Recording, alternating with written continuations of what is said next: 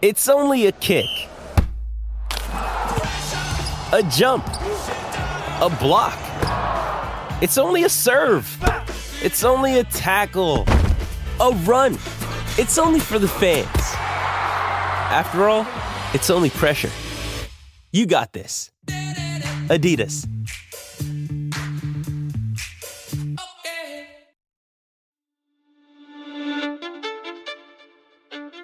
Dopo una settimana di pausa torno al QA settimanale dove cerco insomma di, di soddisfare eh, le vostre eh, domande, cerco di dare una risposta alle vostre domande, come al solito priorità a quelle degli abbonati che sostengono il progetto e permettono a tutti di fruirne gratuitamente, però una selezione anche delle migliori domande dei non abbonati con la speranza insomma che lo diventino. Prima domanda di un utente eh, che faccio fatica a pronunciare perché lo username è veramente arzigogolato, però estremamente interessante. La leggo e, e poi cerco di dare una risposta. Sempre interessantissimo ascoltarti. Amo la tua lucidità e il tuo equilibrio. Ok, grazie per i complimenti, fanno sempre piacere. Ciò detto, ho una domanda che mi frulla in testa da tempo e che nessuno, noto che nessuno fa. Ma siamo proprio sicuri che Alcaraz, Sinner, Rune domineranno nei prossimi dieci anni? Mi sembra che la si consideri una questione di fatto, una cosa scontata, e io non riesco a vederla così. Ora, tu non sei un indovino, io neppure, ma mi piacerebbe sapere cosa ne pensi in prospettiva. Sono solo io che vedo talenti importanti nelle retrovie? L'ultimo in ordine d'arrivo Cageux. Evito l'elenco, ma a me pare evidente che alcuni di questi si inseriranno nella lotta per le prime 10 posizioni in futuro. Sembra quasi che il trio eh, Federer, Nadal, Djokovic e aggiungo io il quartetto con anche Murray sia una legge immutabile del tennis e mi sembra davvero poco lungimirante pensarla così. Tu cosa ne pensi? Sono d'accordo, ne ho parlato anche in passato, scritto anche in passato.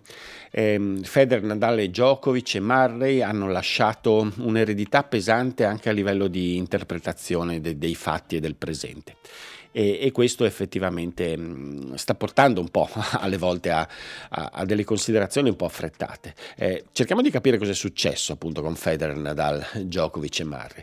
Eh, ci sono stati dei talenti generazionali che si sono trovati a sovrapporsi a livello di carriera e soprattutto che hanno innescato un meccanismo per loro virtuoso di competizione di miglioramento dovuto anche a un'attitudine particolare dei talenti generazionali ma complessivi, cioè sia tecnici che a livello di attitudine, che a livello atletico, che hanno, che hanno fatto sì che eh, questi sia, fossero molto continui e soprattutto con una mentalità eh, veramente difficile da emulare al continuo miglioramento, alla ricerca del superamento dell'avversario.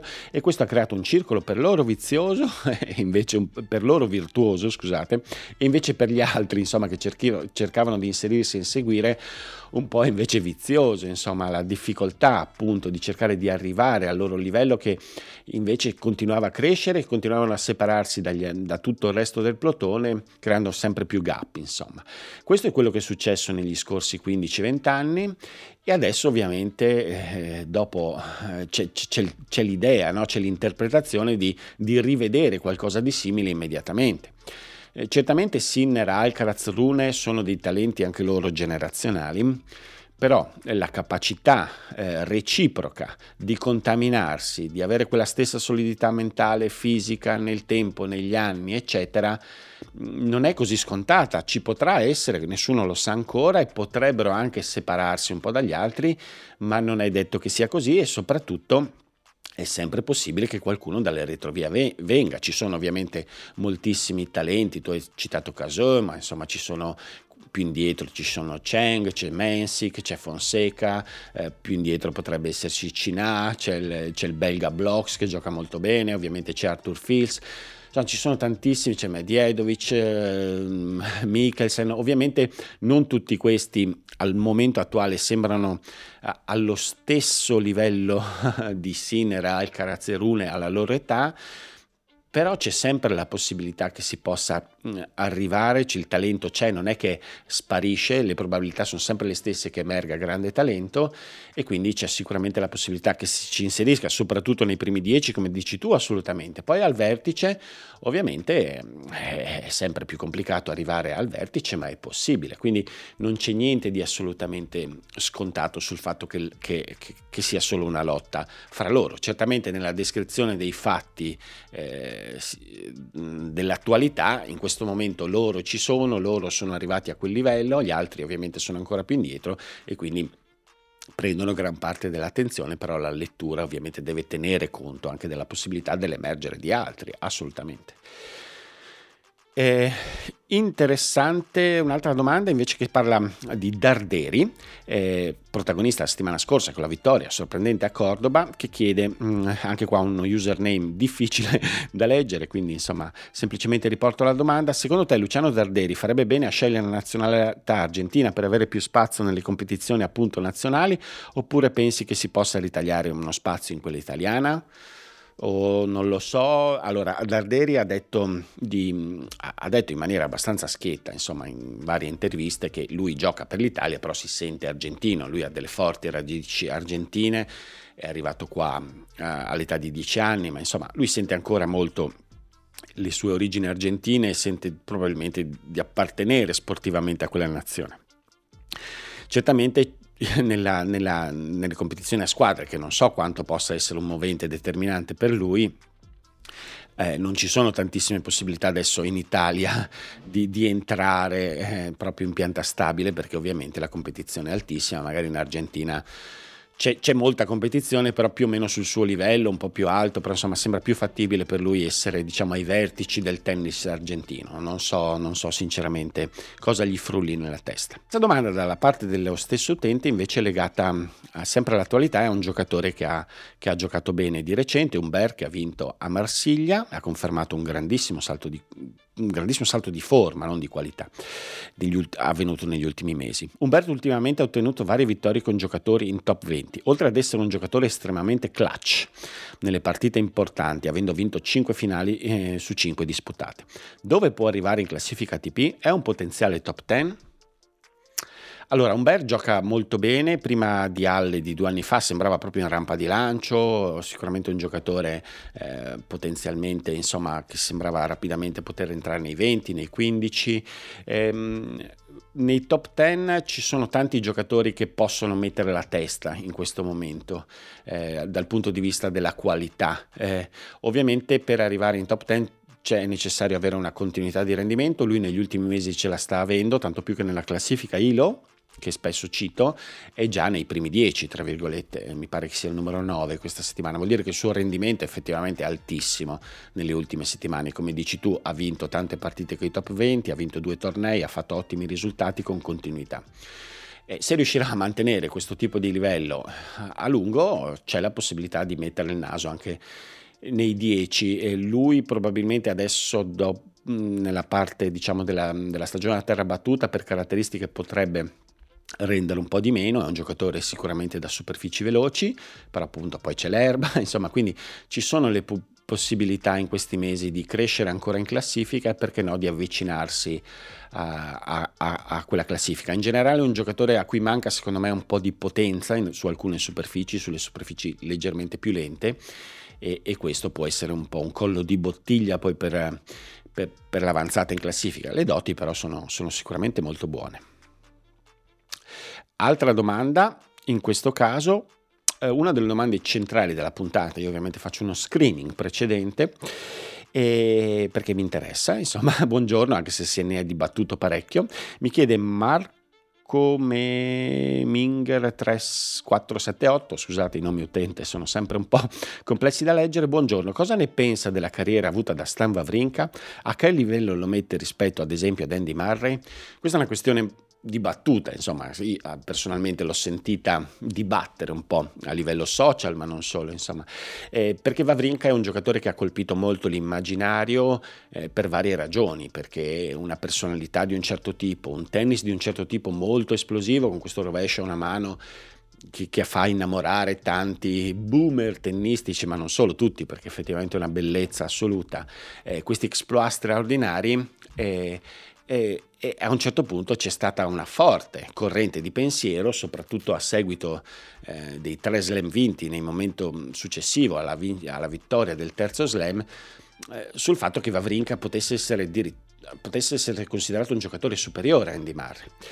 Eh, il mio punto di vista è abbastanza chiaro. Se si guardano i numeri, se si guarda la continuità del tempo, ma proprio i numeri, la quantità di, di vittorie, i risultati ottenuti in classifica, le finali, le vittorie a livello 1000, le vittorie a livello ATP 250, gli anni eh, al vertice della classifica, il numero uno ottenuto, la vittoria alle Olimpiadi. Non c'è storia, Andy Murray è stato un giocatore decisamente più forte di Stanislav Wawrinka, a livello complessivo ha vinto troppo di più di Wawrinka. Wawrinka però è un, un, unicum ed è un giocatore che ha avuto dei picchi di rendimento, delle punte prestazionali, anche per le caratteristiche del suo tennis, che è un, appunto un tennis molto aggressivo e brillante, assolute, che ovviamente hanno folgorato moltissimi, hanno, hanno, hanno, conquistato il cuore di molti. Quindi è un giocatore che ha avuto delle punte di rendimento, alcune settimane, alcune partite, alcuni slam, in cui probabilmente eh, ha superato Murray nel senso che Murray forse non ha mai avuto quella punta di rendimento, anche nelle sue vittorie ha sempre dovuto fare molta più fatica in un certo senso, proprio perché il suo tennis è un tennis che fluisce meno di quello di quando Vavrinka è, è al meglio. E l'altra cosa di Vavrinka che è stata eccezionale è che è riuscito a fare un salto di qualità sorprendente in una fase molto avanzata della carriera, grazie a Norman, ma soprattutto l'altra cosa incredibile di Vavrinka è che è un giocatore discontinuo essenzialmente, cioè che non è mai riuscito, non è riuscito a tenere il livello massimo a lungo, però nei momenti appunto di fuoco, di, di, di, di, accensione del suo tennis, anche a livello di personalità, è, è un giocatore che non ha tremato mai.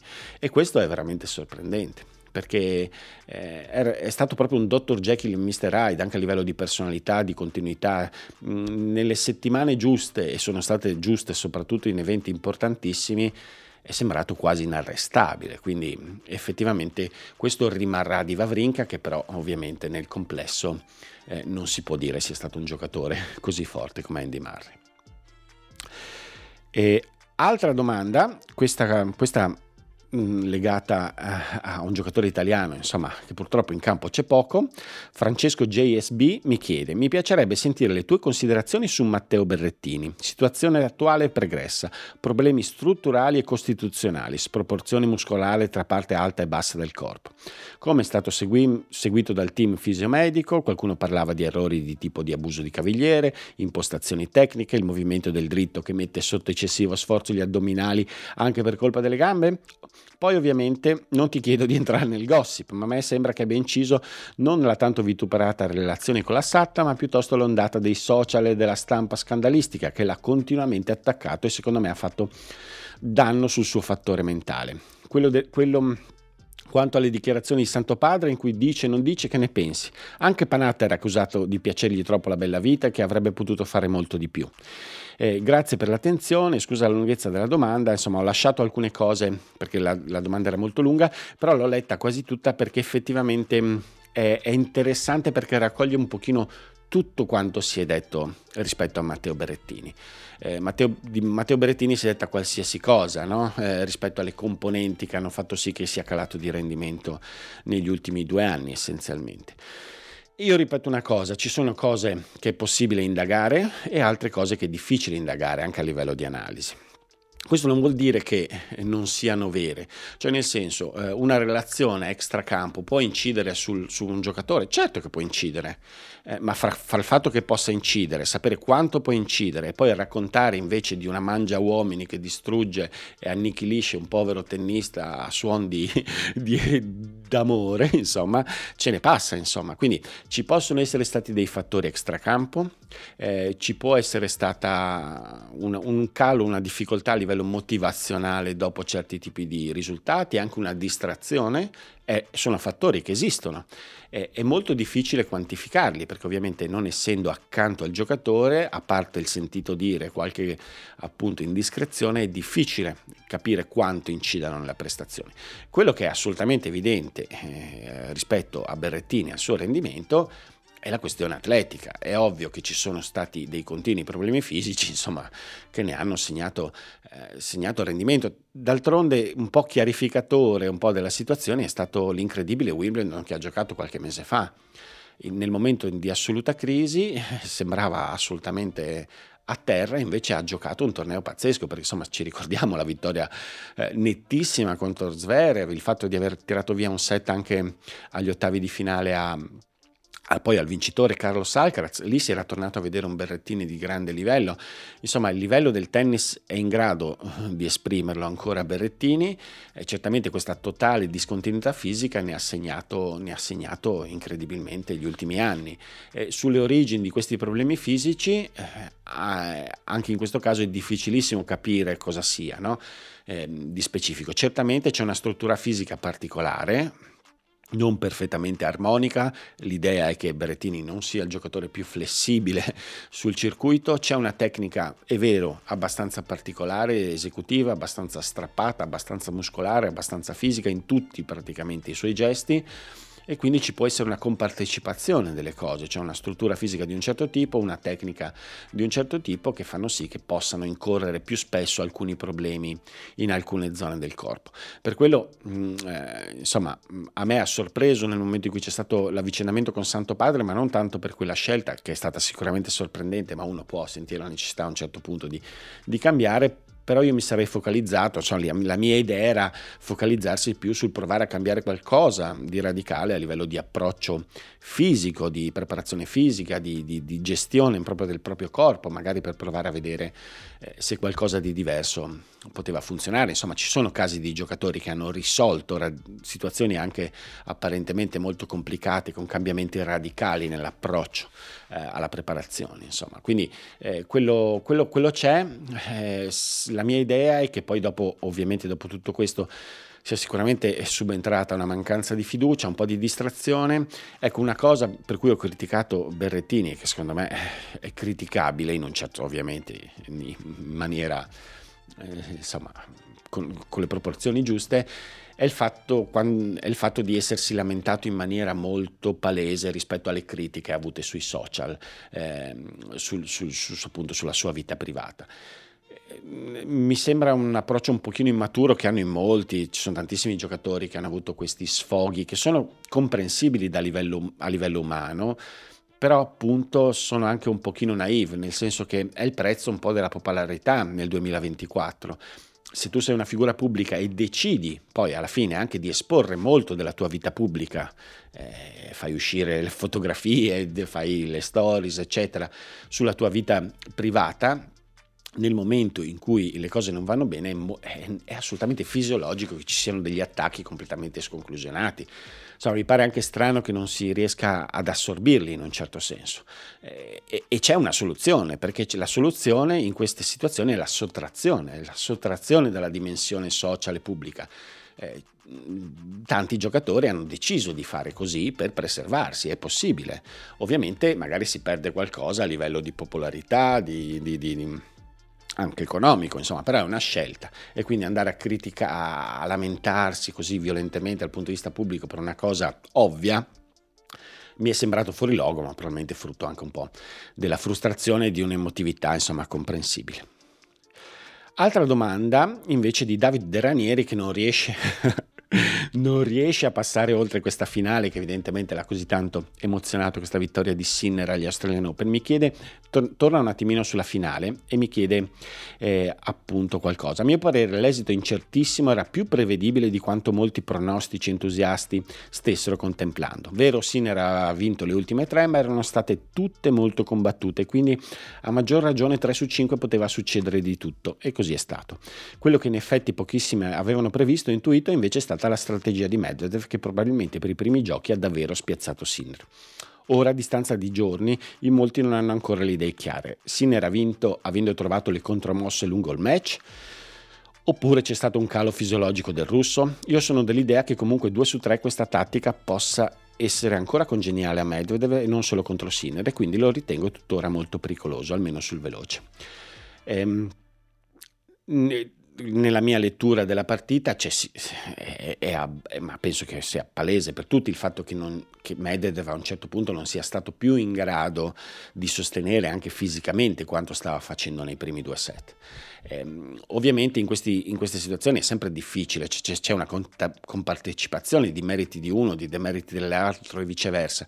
Sinner è riuscito piano piano a fare molto bene una cosa, appena Medvedev ha calato un po' la percentuale di prime e la spinta e l'aggressività, è riuscito a, a, a, entrare negli scambi, ha cominciato a farlo muovere un, un Medvedev stanco e piano piano ha costruito il suo ritmo e ha cominciato a, a incidere sulla partita. Eh, ha, ha, cominciato ad avere percentuali migliori del servizio, a trovare un pochino più di ritmo in risposta, anche grazie alle percentuali più basse, però è abbastanza evidente che ci sia stato un calo netto di, di Medvedev. Tanto più che anche Sinner in conferenza stampa ha detto io nei primi due set non l'ho vista e, e, non è che abbia trovato un'assoluta magia dopo. Eh, Medvedev non poteva tenere quel ritmo perché ha fatto un determinato tipo di torneo, perché non è abituato a giocare quel tipo di tennis e quindi insomma era prevedibile. Sinner è stato bravissimo probabilmente a mantenere la freddezza, a sapere che poteva avvenire questa cosa, a non farsi prendere dalla frenesia nel cercare di rientrare, ma costruire cercando di cap-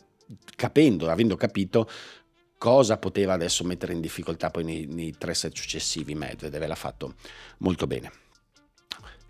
Damiano Graziano mi chiede invece, ciao, volevo chiederti una, prossimo, una cosa per il prossimo QA. Hai notato anche tu che Sinner ha cambiato molto la preparazione del rovescio rispetto ad un paio d'anni fa? Ora mi sembra con una preparazione molto più breve con la testa della racchetta che parte bassa mentre dai video insomma, precedenti sembrava che avesse una preparazione simile a quella di Zverev con la testa della racchetta molto alta. Secondo te a cosa è dovuta? Processo necessario per essere più pronto e veloce nel rispondere a ritmi di gioco elevati o essere capaci di tenere il ritmo con i più forti? Grazie del lavoro che fai e continua così. Grazie a te.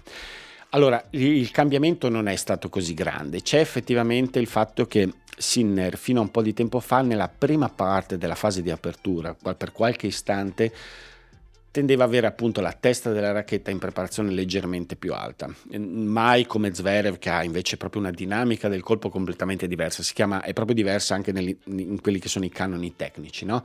eh, le, le, due meccaniche sono molto diverse, quindi non sono sovrapponibili, però è vero che Sinner un minimo nella parte di apertura teneva la testa della racchetta più alta, adesso spesso soprattutto ad alta velocità parte con la testa bassissima, eh, se ci ricordiamo è un po' una caratteristica che avevano le Williams queste, e allora è possibile che sia dovuta a quello che, tu, quello che, dici tu, cioè nel senso che questo toglie una parte del movimento ad alta velocità sulle palle basse ad alto ritmo, permette di essere ancora più veloci, di passare più velocemente sotto la palla anche per dare un po' di spin su, a ritmo alto, che è una caratteristica del rovescio di Sinner, che è il rovescio a due mani forse in grado di dare più rotazione sul circuito quindi potrebbe essere dovuta effettivamente al fatto di riuscire a, ad avere ancora un timing migliore a ritmi alti. Questa è una possibilità, può essere anche una cosa fisiologica, insomma, che un cambiamento anche non, non voluto, eh? a parte che Sinner è molto attento ai dettagli quindi è probabile, però insomma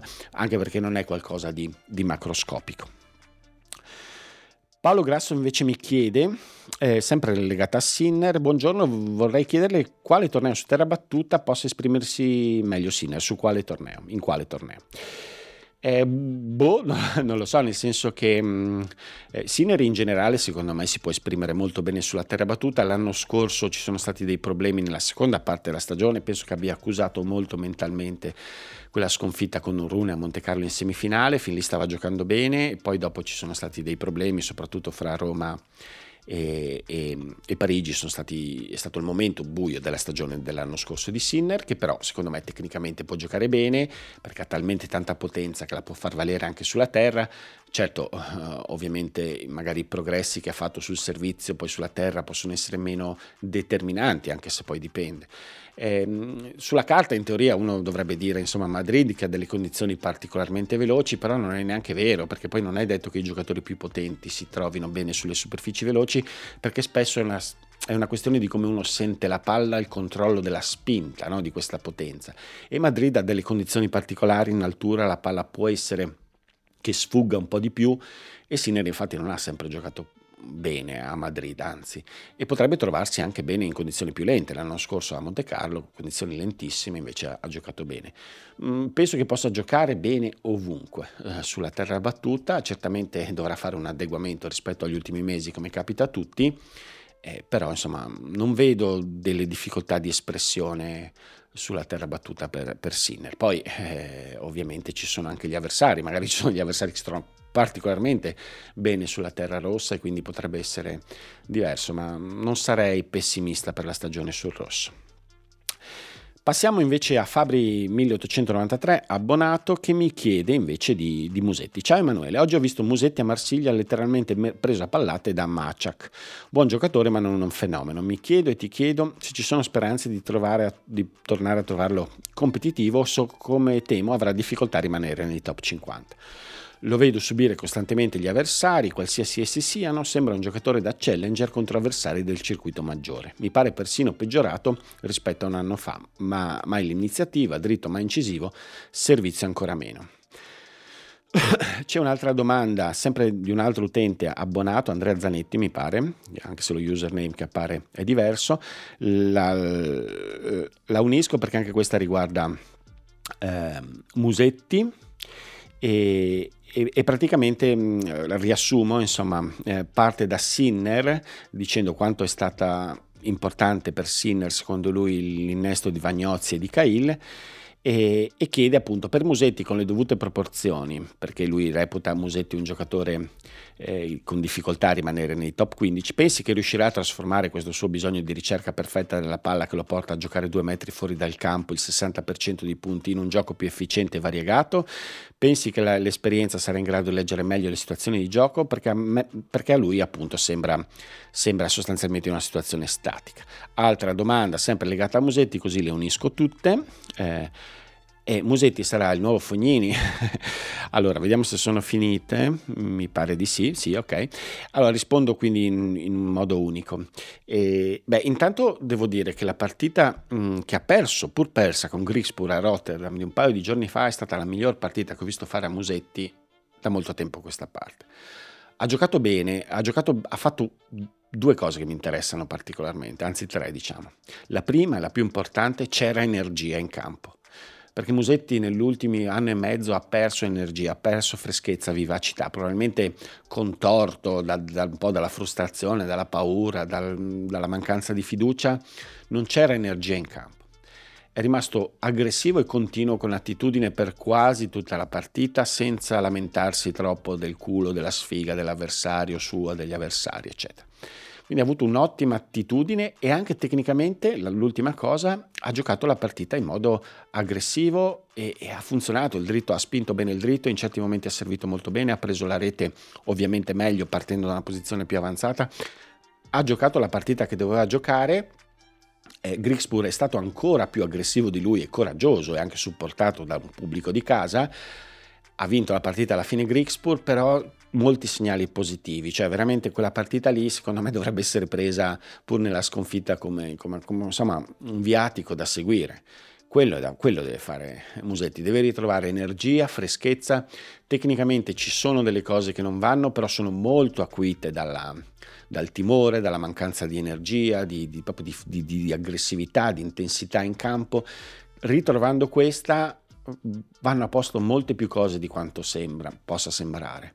Quando non c'è questa invece tutto tende ad andare a rotoli da, su tutta la linea per Musetti, perché poi dopo tutto non, non funziona, soprattutto su superfici veloci. Quindi eh, io rimango abbastanza ottimista, uh, ovviamente ci sono dei, alcuni hanno dubbi sulla figura di Barazzutti come quella determinante, soprattutto perché anche part-time a, a fargli risolvere tutto, però il segnale di questa partita è stato positivo eh, bisogna cercare di avere continuità in questo approccio, anche magari nonostante qualche sconfitta, adesso la deve accettare e veramente ritrovare continuità nell'intensità, nell'energia. Io voglio, gli do sicuramente ancora possibilità di, di vedere, di esprimere questo, perché per dire con Grispol è riuscito a farlo. Allora, passiamo a un'altra domanda di Paolo Tortora, che si aggrega anche lui ai complimenti, vi ringrazio, siete, siete molto gentili. Vorrei chiedere se in futuro pensa anche di occuparsi della storia del tennis.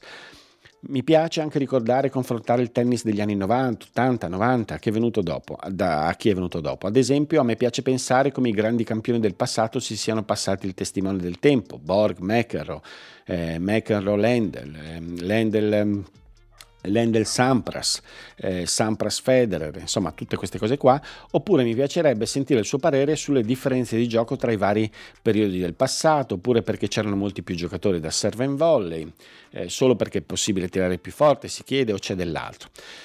Quanto mm, erano più forti di volontà i vari Maker, Lendl, seconda fase della carriera, Becker, Sampras, Edberg rispetto agli attuali top 10 o ai tre big del recente passato?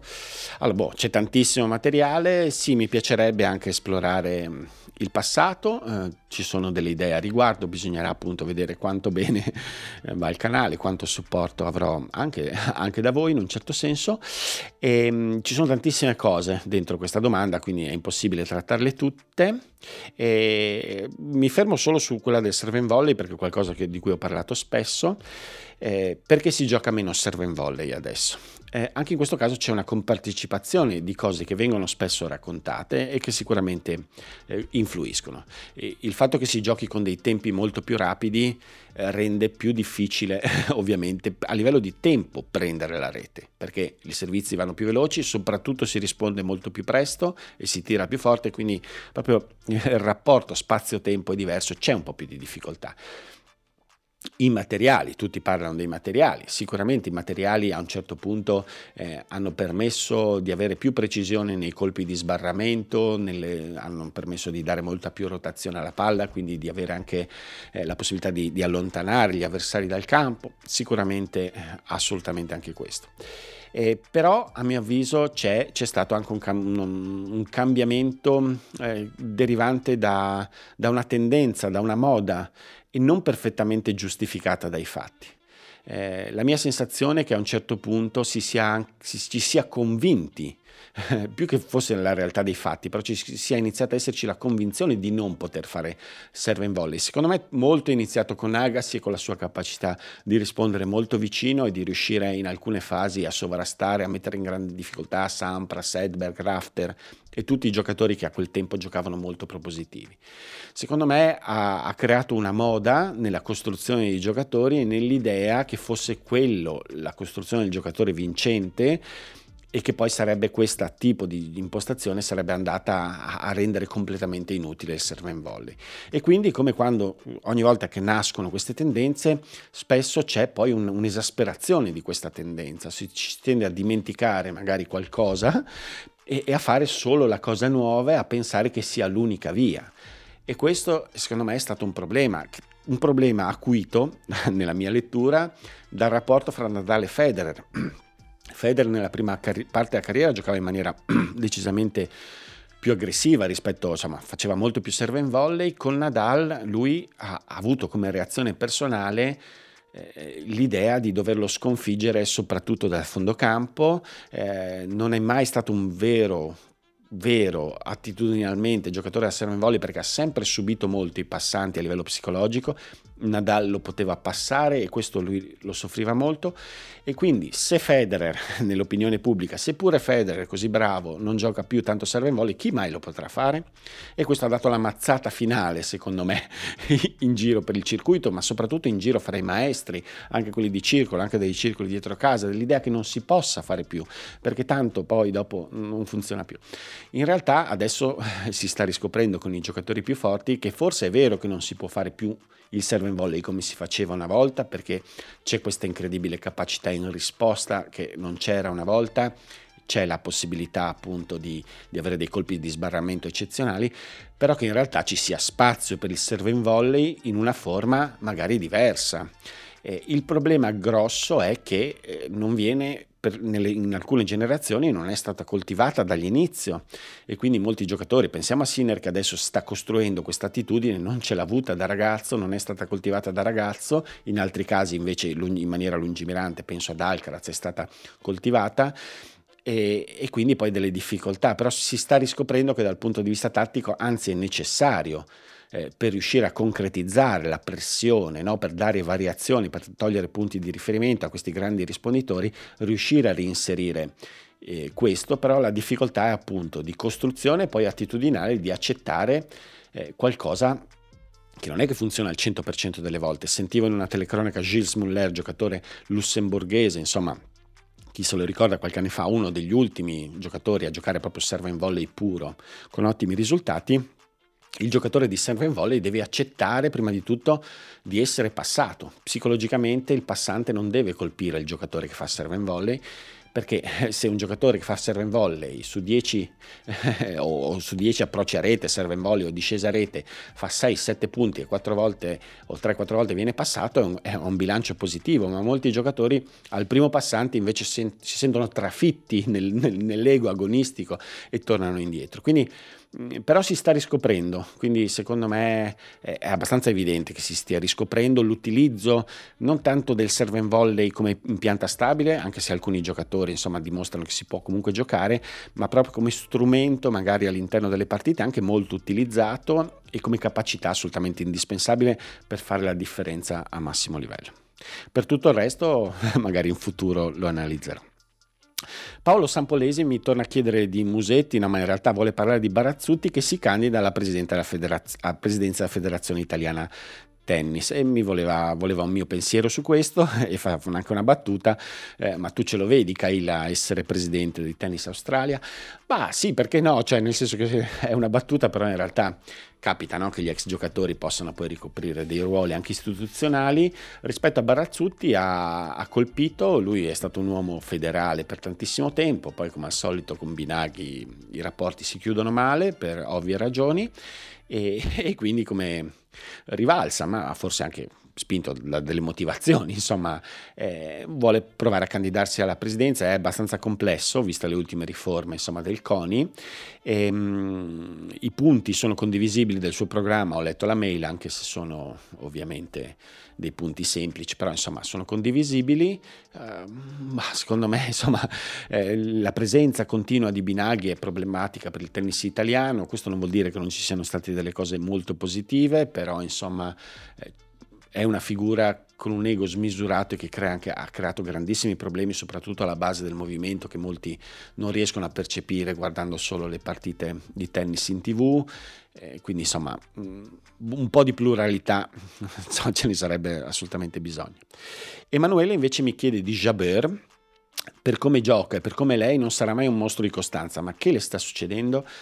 Beh, Jabeur effettivamente in questo periodo sembra malmessa, eh, a me in Australia è sembrata anche molto fuori forma dal punto di vista atletico e quindi c'è sicuramente quella componente. Come dici tu, eh, spesso è così, io penso che la sua eh, attenzione massima, visto, vist, visti gli ultimi anni, sia quella di riuscire a ottenere il suo grande obiettivo, quindi una vittoria slam, Parigi e Wimbledon probabilmente sono i terreni su cui se, lei sente di avere qualche possibilità ed è possibile che abbia eh, comunque puntato a una programmazione in funzione di quello, poi quest'anno ci sono pure le Olimpiadi che penso che per lei siano importanti, quindi potrebbe essere che ci sia un focus eh, su quello eh, e quindi vediamo i prossimi mesi effettivamente se poi sarà così o se è un momento veramente di difficoltà.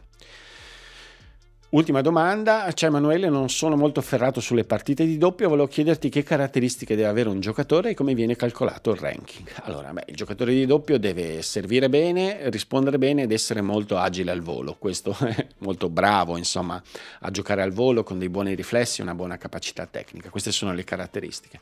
Eh, come ha dimostrato Bopan, non è, che ha 43 anni, numero uno del mondo, non è necessario essere degli atleti incredibili, anche se poi Bopan è un caso un po' estremo e quindi la carriera può essere un po' più lunga, eh, diciamo. Il ranking eh, nel doppio è doppio, nel senso che ci sia un ranking come coppia, cioè eh, la migliore coppia, quindi vengono presi i risultati come nel singolare maschile, quelli dell'ultimo anno, insomma con la stessa logica, di una coppia, quindi solo quelli ottenuti in coppia. E poi c'è un ranking di doppio ma individuale, cioè che considera, eh, che mette in, in fila sostanzialmente i giocatori a seconda dei risultati eh, che però possono essere ottenuti anche con coppie diverse, quindi se un giocatore gioca con Bopan e poi gioca con Fognini, vengono presi entrambi i risultati, evidentemente invece nel, nella classifica di coppia eh, Fognini, eh, sì, giocatori più Fognini e giocatore Bopanna sono due entità separati, la, la, classifica sostanzialmente funziona di così ed è anche uno dei problemi insomma